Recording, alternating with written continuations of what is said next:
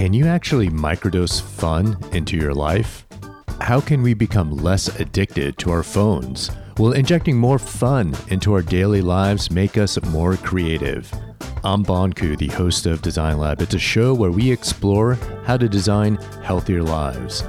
Today's guest, Catherine Price, has been dubbed the Marie Kondo of Brains by the New York Times. Her new book is amazing. It's called The Power of Fun How to Feel Alive Again. Catherine is an award winning science journalist and speaker and author. Check out her other book, How to Break Up with Your Phone. She is also the creator and founder of ScreenLifeBalance.com, which is dedicated to helping people like me learn how to scroll less and live more. Her work has appeared in many publications, including the Best American Science Writing, the New York Times, Oprah Magazine, the Los Angeles Times, San Francisco Chronicle, the Washington Post Magazine, Slate, Men's Journal, Self, Outside Magazine, among others. Coming up on May 23rd and 24th, I'm going to be attending the Fortune Brainstorm Design event in New York City. You should join me. In 2019, I attended the Fortune Brainstorm event in Singapore. It was amazing. It's a two day curated experience, and it's going to feature passionate design professionals who are engaging in in depth discussions. They will inspire and help you reimagine the future through design. Learn how design is being used to solve the world's biggest problems. And many of the speakers you can connect with at the Fortune Brainstorm Design event have been featured on this show. I can't wait to see some of my favorite people like John Maeda, Antoinette Carroll, George Aye, and Rachel Dekas. As an exclusive offer for listeners of the show, you can use the code DesignLab for 20% discount on registration. For more information or how to register, go to fortunebrainstormdesign.com and please let me know if you're going. I'd love to connect with you there. Now, here's my conversation with Catherine Price.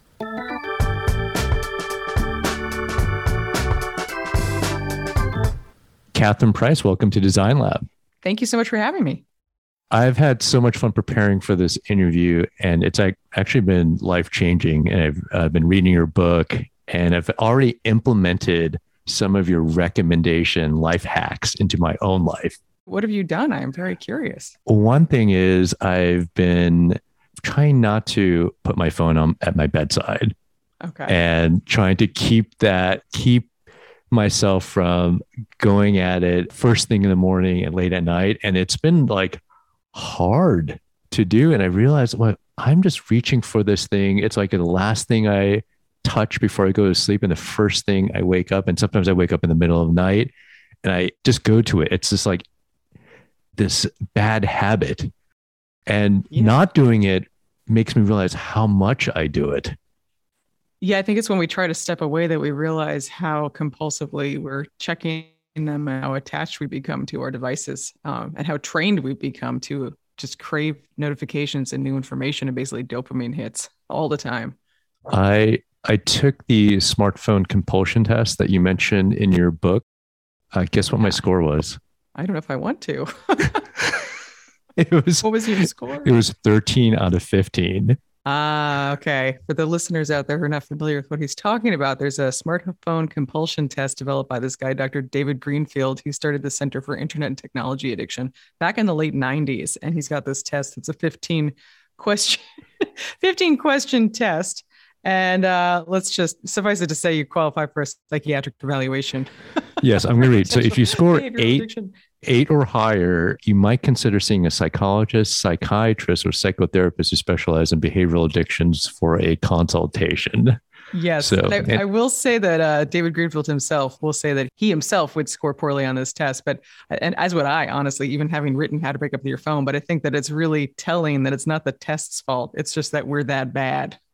Well, I love your new book, The Power of Fun. And before we dive into actually what defining what fun is, are there actual health benefits to having more fun in your life? There are health benefits to having more fun in your life. And I should back up and say I'm a science journalist by background and never would have thought I would be writing about technology and didn't anticipate writing about fun. My book before those two was about the history of vitamins. but I'm very interested in the effect that our environment has on our bodies and our physiology, in part inspired by the fact that I have type 1 diabetes. So I'm an endocrinology dork. Um, but I, I never had thought about fun as a health intervention. And what I realized is that if you define fun in the way that I do, which is to say it's the confluence of playfulness, connection, and flow, which I can get into more. But if you define it that way, you'll find that while there's really no research on fun per se, which itself is fascinating, yeah, there is research on playfulness, connection, and flow. And all three of them are very low stress states, very relaxing states that encourage connection with other human beings. And that's very good for our health. So I came to the conclusion that fun doesn't just feel good, it actually is good for us. And I, hmm. I just found that to be fascinating. It's not something I'd ever thought of, and I don't think many people think of it either. Yeah. One thought that I had going through my brain was when I was reading your book is um, it's pretty life life affirming for me because many times I feel guilty about having fun. I have, I have a pretty high stress job, and seeing the evidence of all the benefits of having a more fun filled life was validating for me in many ways. Well, it's interesting, isn't it, that we feel the need to have validation and kind of a reason to enjoy our own lives? Because ideally, we would just say, oh, fun is a state in which we feel joyfully alive and we deserve to feel joyfully alive. So therefore, we can have fun. But many people, such as you and also me, really like also having some sort of reason for it or some kind of benefit that we can point to to say, well, look at this.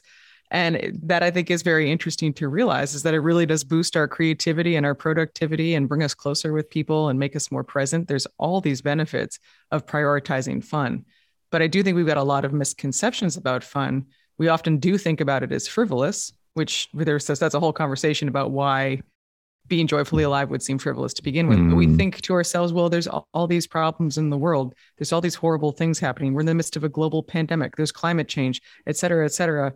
And we fall into the trap, I think, of following that bumper sticker aphorism that says, if you're not outraged, then you're not paying attention. Mm that always makes me mad when outraged. In fact, when I see that bumper sticker, because I'm like, well, maybe I am paying attention. I'm just choosing not to only pay attention to things that outrage me. Because honestly, what good does that do if I'm just spending all my time outraged and putting screeds on Facebook? That's not just frivolous. That's actually actively destructive. I'm not convincing anybody to get a vaccine by putting an angry thing on Facebook. So I think that we're thinking about fun wrong. I mean, mm. it gives us the energy we need to tackle some of those hard problems. It also breaks down barriers between people so that we can actually work together instead of just yelling at each other. And also, there's nothing that says that you can't prioritize fun and be a serious person. I think we often have this zero sum approach to life, and that's not true. So, yeah, I've, I've strong thoughts about that, but I'm glad that it helped to validate your own belief that fun should be a priority for you because yeah. it can be really hard to push against these misconceptions that we have and do that. This is like a therapy session for me. This is great. so, you have a fun frequency questionnaire in your book, and you know nothing about me. This is the first time we met. Uh, do you want to guess what I scored? I actually would think that you scored relatively highly based on our conversation thus far. What did you score? I scored a 43. It's out of 50. And this is a case where it's good to have a high score. Yeah. So have been trying to like design a life around fun. So maybe that's why I've been feel guilty for so many years about having fun in my life because I think fun is seen as frivolous. So I one of my favorite activities is surfing and and skateboarding and mountain biking. And I I love do that those... you're an emergency room doctor and those are your favorite activities. like, why not go where the business is? and you know when i tell people i've been trying to not tell people i surf on the east coast and i'm a you know physician because i think it's seen as this like frivolous activity but it is one of the funnest things i do in my life. So i've like tried not to tell people that i first met in a professional setting that i surf. Really? Is that bad? different if you were on the west coast? I think it would be a little bit different if i was on the west coast for sure because i think it's more accepted professional surf huh. uh, there, but it's you know it's not that common on the East Coast. See, I would think it more that people would think that you're crazy. You know, like I've got a friend who went, I guess he had a really thick wetsuit and he went and he surfed somewhere off the Jersey shore yeah. February last year. And I was like, okay, well, that sounds very uncomfortable. I wasn't thinking, oh, that sounds unprofessional. So I, yeah, I think that is, that is okay. I'll say this: there's a real value in humanizing ourselves too. That being seen as someone who does embrace fun and who has a life outside of work actually makes it a lot easier for people to relate to you, whether it's to your patients and the people you're treating or your professional colleagues. So I think we often instinctively shy away from showing the fun side of our personalities because we worry we won't be seen as quote professional. Yeah. Seriously. But in fact, it humanizes us. I think you should do an experiment where you start sharing that more frequently and see what the response is.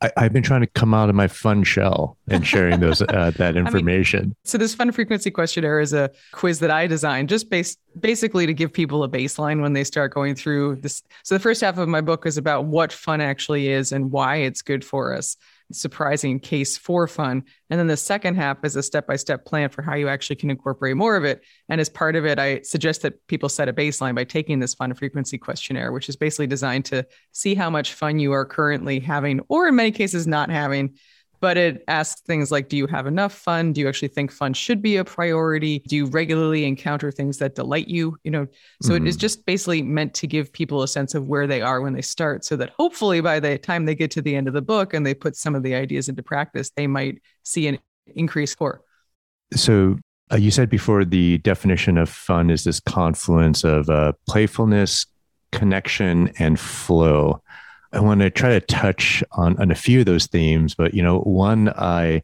love is this idea of in total engagement. Uh, what does that look like? Yes. So flow is a state of total engagement in the activity at hand to the point that you lose track of time. So you could think of a athlete in the midst of a game or when you're surfing and you're trying to catch a wave or you're skateboarding and you're in the middle of trying to do a trick like that would be states of flow one of the common misperceptions people have about flow is that it can be passive. Because so people will say, "Oh, I lose track of time when I'm watching Netflix." Mm. And Mihaly Csikszentmihalyi, the psychologist who coined the term, he would say, "No, that's not flow. That's actually what he would call junk flow, because it's passive consumption. So mm. flow is a very active, engaged state." And Csikszentmihalyi argued that our moments of flow are often some of the peak experiences of our lives. It's the moments in, that we truly do remember. So it's a state that we should seek out as often as possible if we want to enjoy our lives and also if we want to be creative and productive because it's an extremely creative and productive state. And one of the important things I took away from researching flow is that anything that distracts you is going to kick you out of flow because mm-hmm. it is a state of total absorption. But if you extend that, then you'll realize that anything that distracts you is going to also prevent you from having fun. And when I thought about, well, what's the biggest source of distraction in my life and most people's lives these days? Well, it's the notifications coming from our devices. We're uh. constantly dividing our attention. So that is part of the reason that led me to conclude that if you want to have more fun in your life, one of the first things you need to do is make space for that by setting better boundaries with your phone and with technology, which is why The Power of Fun, this new book, is directly connected to my last book, which was called How to Break Up with Your Phone. Yeah. I didn't really put together when I first started working on the project, but the more I thought about it, the more I realized they're directly connected. This aspect of fun, of the total engagement, the flow, uh, really helped me think about, you know, why is it that I lose track of time with surfing or mountain biking or skateboarding? Is I'm not interrupted. And that's why it's so fun for me. I'm like totally engrossed in that activity. I can't think about anything else. I'm not disrupted. And so that was helpful for me to think about what are some fun activities that I engage in or what are why are some activities I do fun? And you talked about the smartphone and we're salted daily by these like flow disruptors I think you had called in your book. And I can't, you know, look at my phone while surfing or mountain biking. I was like, so somebody goes, maybe that's why I love it so much.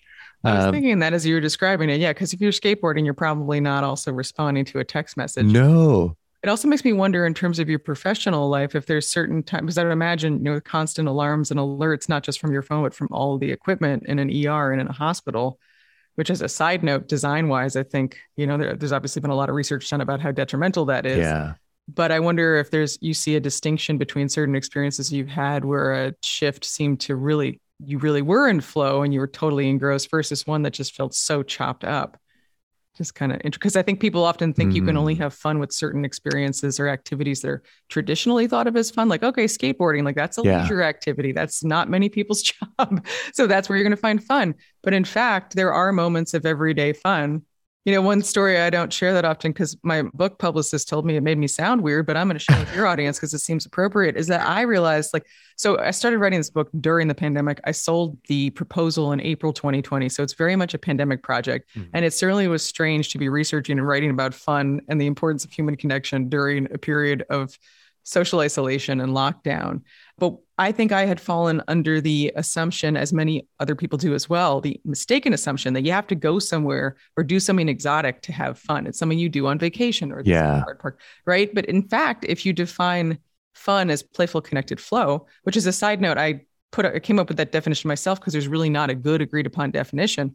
But if you define it that way, you'll start to realize that actually there are moments of everyday fun happening all the time for most of us, even in lockdown, even during the pandemic, but we don't normally notice and appreciate them. So I had this experience earlier this year where I had to get a cortisone shot in my shoulder. Uh-huh. And long story short, I had had a very unpleasant experience getting an um, arthrogram MRI Ooh. for the same shoulder issue where they touched my bone, the syringe wouldn't push in, like the tracer, whatever, like exploded out of the top of the syringe. It was really miserable. And I was like, please don't let it be the same person. It was the same person who walked in to give the cortisone injection.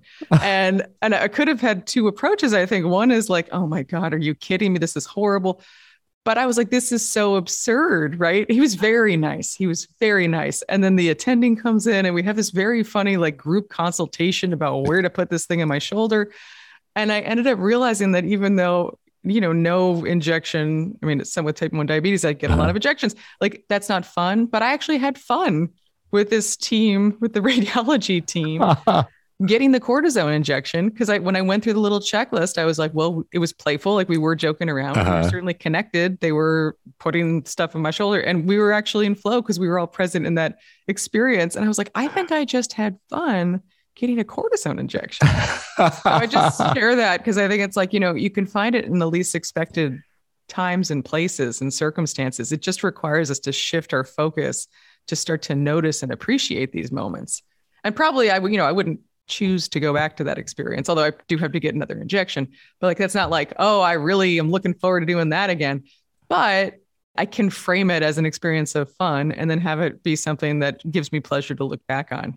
And I love how you talk about having this mindset for fun and on a daily basis of microdosing fun, which is so cool. Like, how, f- for listeners who may not kind of get that concept, what does that mean? Like, microdosing fun on, on a daily basis and having this mindset for fun?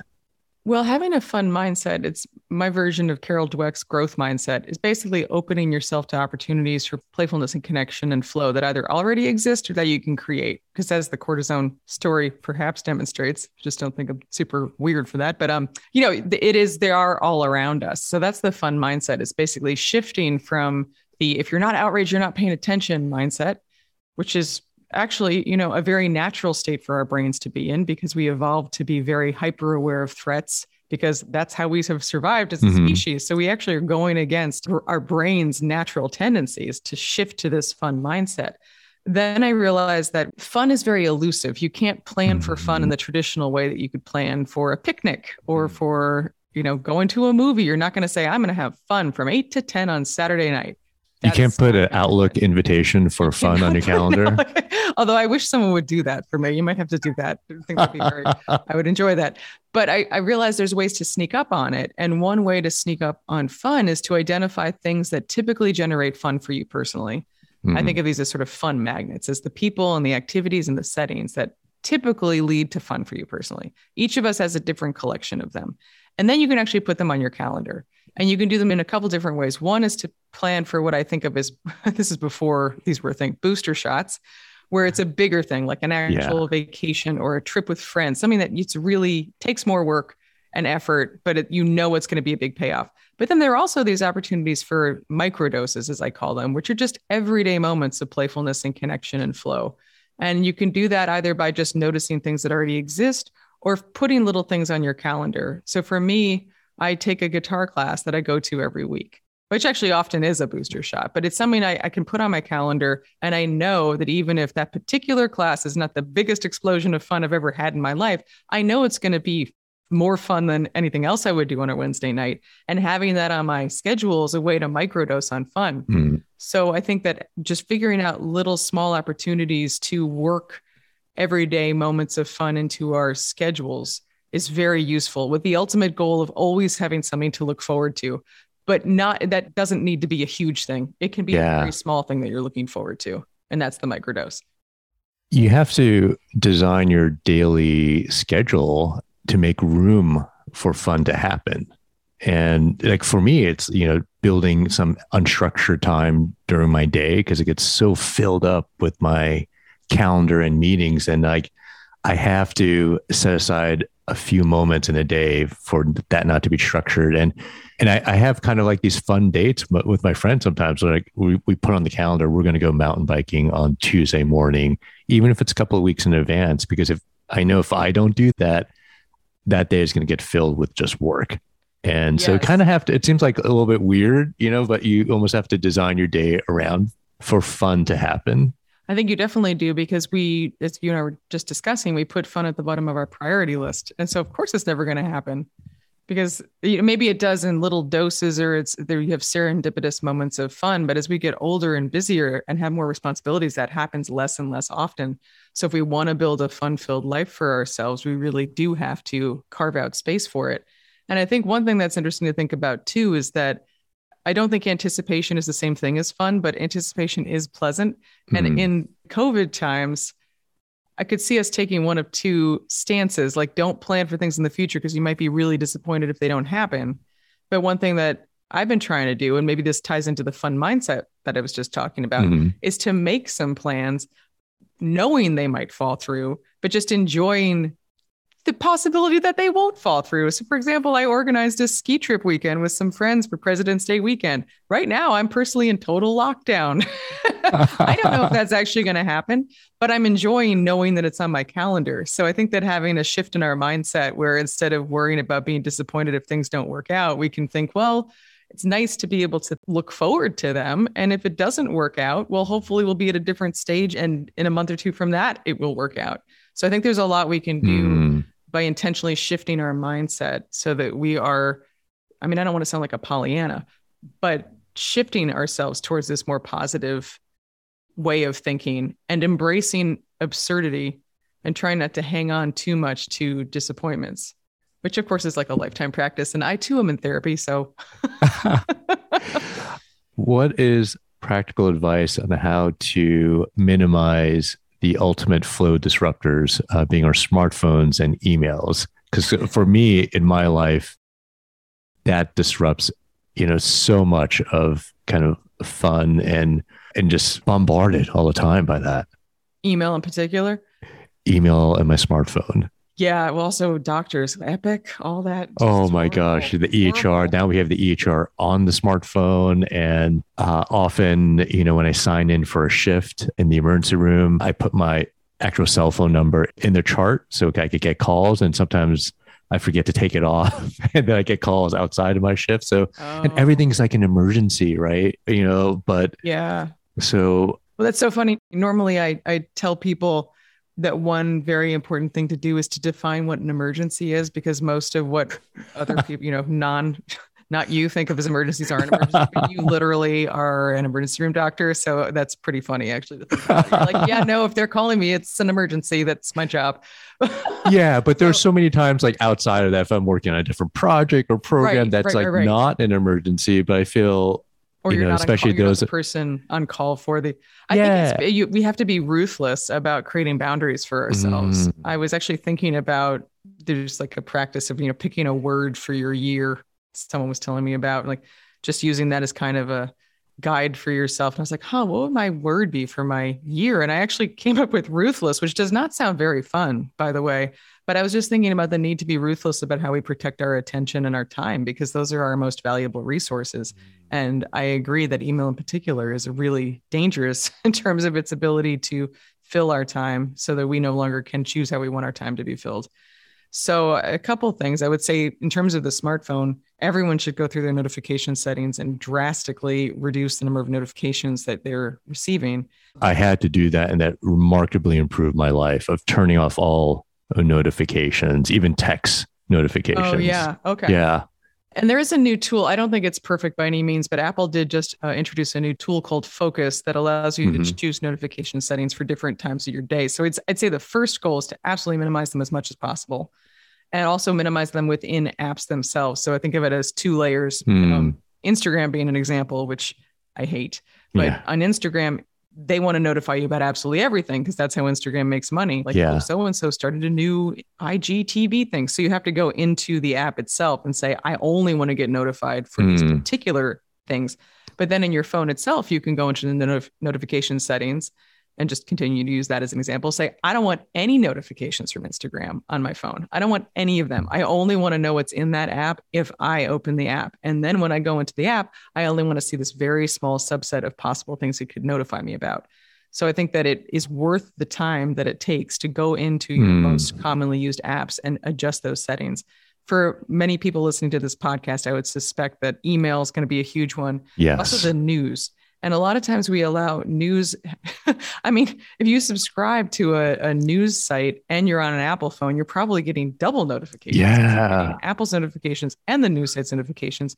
And you're probably getting on your phone and your watch and your laptop and your tablet. Well, do you really need any of those notifications?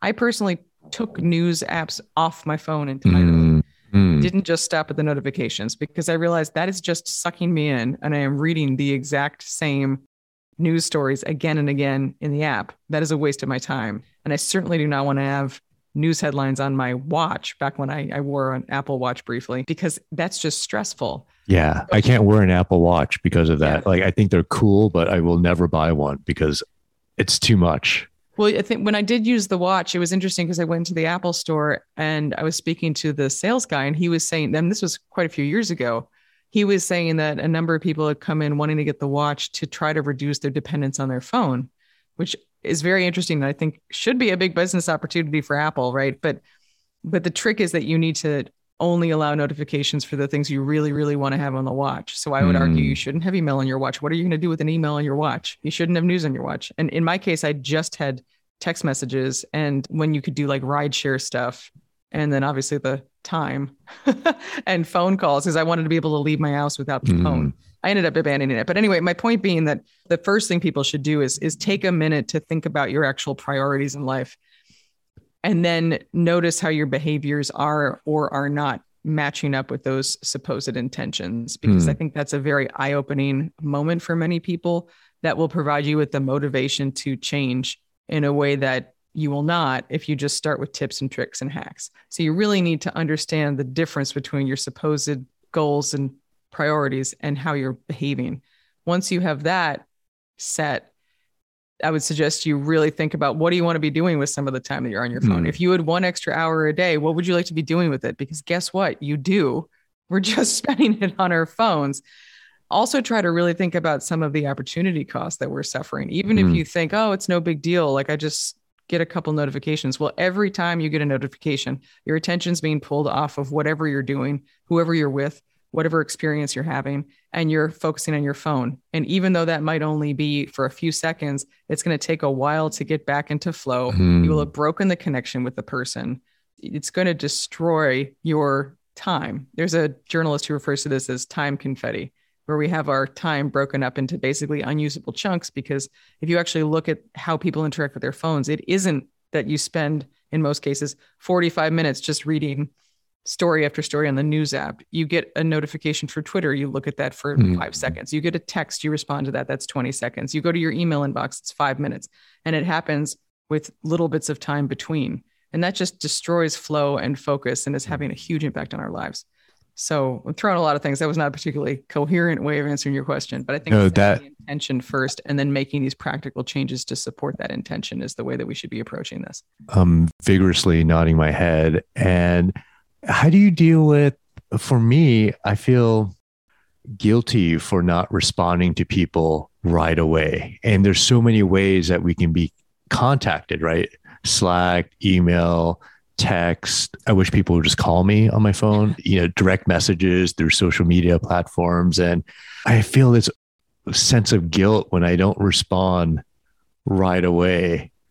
Yeah, we got to let go of that guilt. And I think we also need to stop apologizing mm. for it because that just perpetrates this kind of mutually assured destruction of everyone's just in this arms race for who can respond to each other faster. And none of us want to do it. And a lot of times we respond quickly to get something off of our plate and out of our inbox, and we just dump it into someone else's mind and inbox. They need to get it off their mind. So they respond quickly and it just goes on and on and on. Then we wonder why we're stressed out all the time and feel like we've got no ability to relax or be present or do things we enjoy or spend time with people we care about. So first recognize the opportunity cost of being constantly available and feeling this pressure to respond.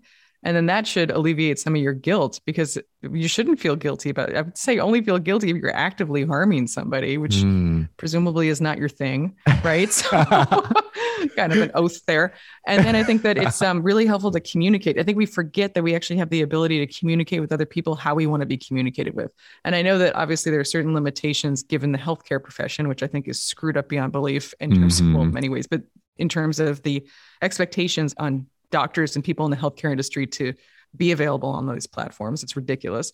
But I think that in other situations like email, you can have a signature line that says, I only check my email these times a day. Uh-huh. If you uh-huh. need me between these times, either here's someone who might be able to help in my absence, or, you know, if you have my number, call or text me. Very few people are going to do that, but it will prevent you from worrying about missing out on something important. I do think establishing with people how you're going to communicate, as I said, about emergencies ahead of time. Maybe not literal emer- medical emergencies, but uh-huh. just all the things where people will send you something that they think is urgent over email. Well, that keeps you tethered to your email. But if you have a conversation with your colleagues ahead of time, if there's this is what qualifies as an emergency, and in that case, I need you to call me. Yeah. That's going to be the chain of command there, mm. the chain of communication. Also using autoresponders for email. So I often have an autoresponder that says I'm not, I'm trying to set better boundaries with email, uh-huh. saying the same thing that I just said in the autoresponder. You can put that in your profile on social media. Like I actually mm-hmm. occasionally put things up that's like, please don't contact me through Instagram. I hate Instagram. I can't figure out the messaging system. Don't contact me that way.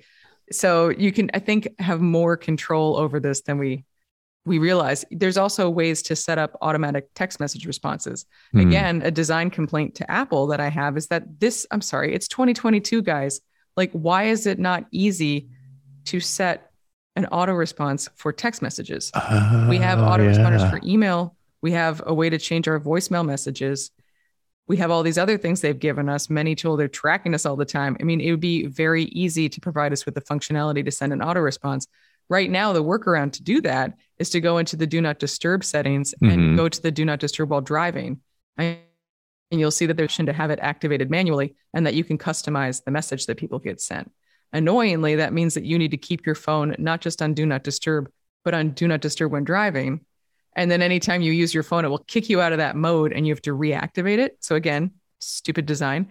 But with that said, if you're trying to take a break from your phone and you're worried about missing a text, which mm-hmm. is a major source of anxiety for a lot of yeah. people, it is a workaround. And I've had numerous people write back to me upon receiving my text message saying, How did you do that? I want to do that too. I mean, it's really communication is stressing us out enormously. Yeah.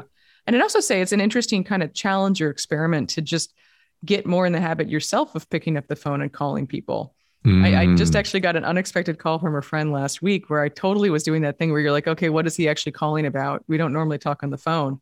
And then he said, Oh, I read your book and I'm just trying out this thing where I just call people. Said, oh, we're just having a conversation. And it was so lovely. It was, you know, a 20 minute break in my day. It was great to connect with him and hear his voice. And, you know, and it inspired me to reach out and call other people too. So I think treating our phones as phones is a really wonderful thing to do that actually makes you feel less stressed and is a lot more efficient in many cases than text or email. Yeah. Oh, I have a thousand more questions, but we're running out of time. I, I want to uh, maybe end with this one. You know, what if we have design our lives be a little bit better and have some free time to have fun, but we don't know how to have fun? How can we brainstorm ideas around having fun? Well, one thing I suggest that people do is to look back on their own lives and call to mind three to five experiences that they would describe as having been quote unquote so fun. That was my highly scientific terminology when I first started this project. Don't think that it has to be awe inspiring or profound. You know, things people have shared with me include squishing mud through my toes with my friend Margaret, or going out in the rain with my grandfather as a child and getting deliberately soaked you know, these can be these very little moments. But what comes to mind when you ask yourself, what memories stand out as having truly been fun? Then, when you have this collection down on paper or in your head, ask yourself, are there any themes that stand out? You know, are there any people or settings or activities that are consistently associated with fun for me? Because that's when you begin to actually gain the ability to pin fun down a little bit more as we were talking about, by actually putting opportunities for those things on our calendars. So that would be one suggestion I would have. I would also ask yourself, like, what's something you've always been curious about?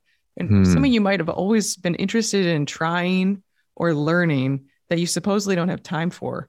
That's how I actually got started taking these guitar classes, which in turn inspired this whole book about fun. Is that I was taking a break from my phone and I realized, oh, wow, I actually don't know what I want to spend this free time on.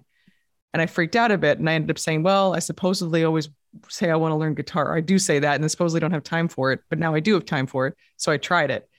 When you do that, I would recommend because I'm going to guess that your audience is really um, smart and educated and very self critical and doesn't want to look like an idiot. You really need to let go of that and be okay at being bad at stuff because you have to try new things if you want to have fun. And you have to have a mindset of basically what's the worst that can happen? You might suck at it sure mm. but it doesn't matter because you're doing it for fun. And if you can laugh at the experience then even a bad quote unquote experience can end up being fun. So i think letting go a little bit of our you know performance driven pressure and perfectionism is essential when you want to have more fun well, thank you for writing this book. Thank you for validating and elevating fun in my own life and so many practical advice that I can actually implement. So I, I love that when I read books, I can just like implement them in my life on a daily basis. And a huge fan. Thank you for coming on the show.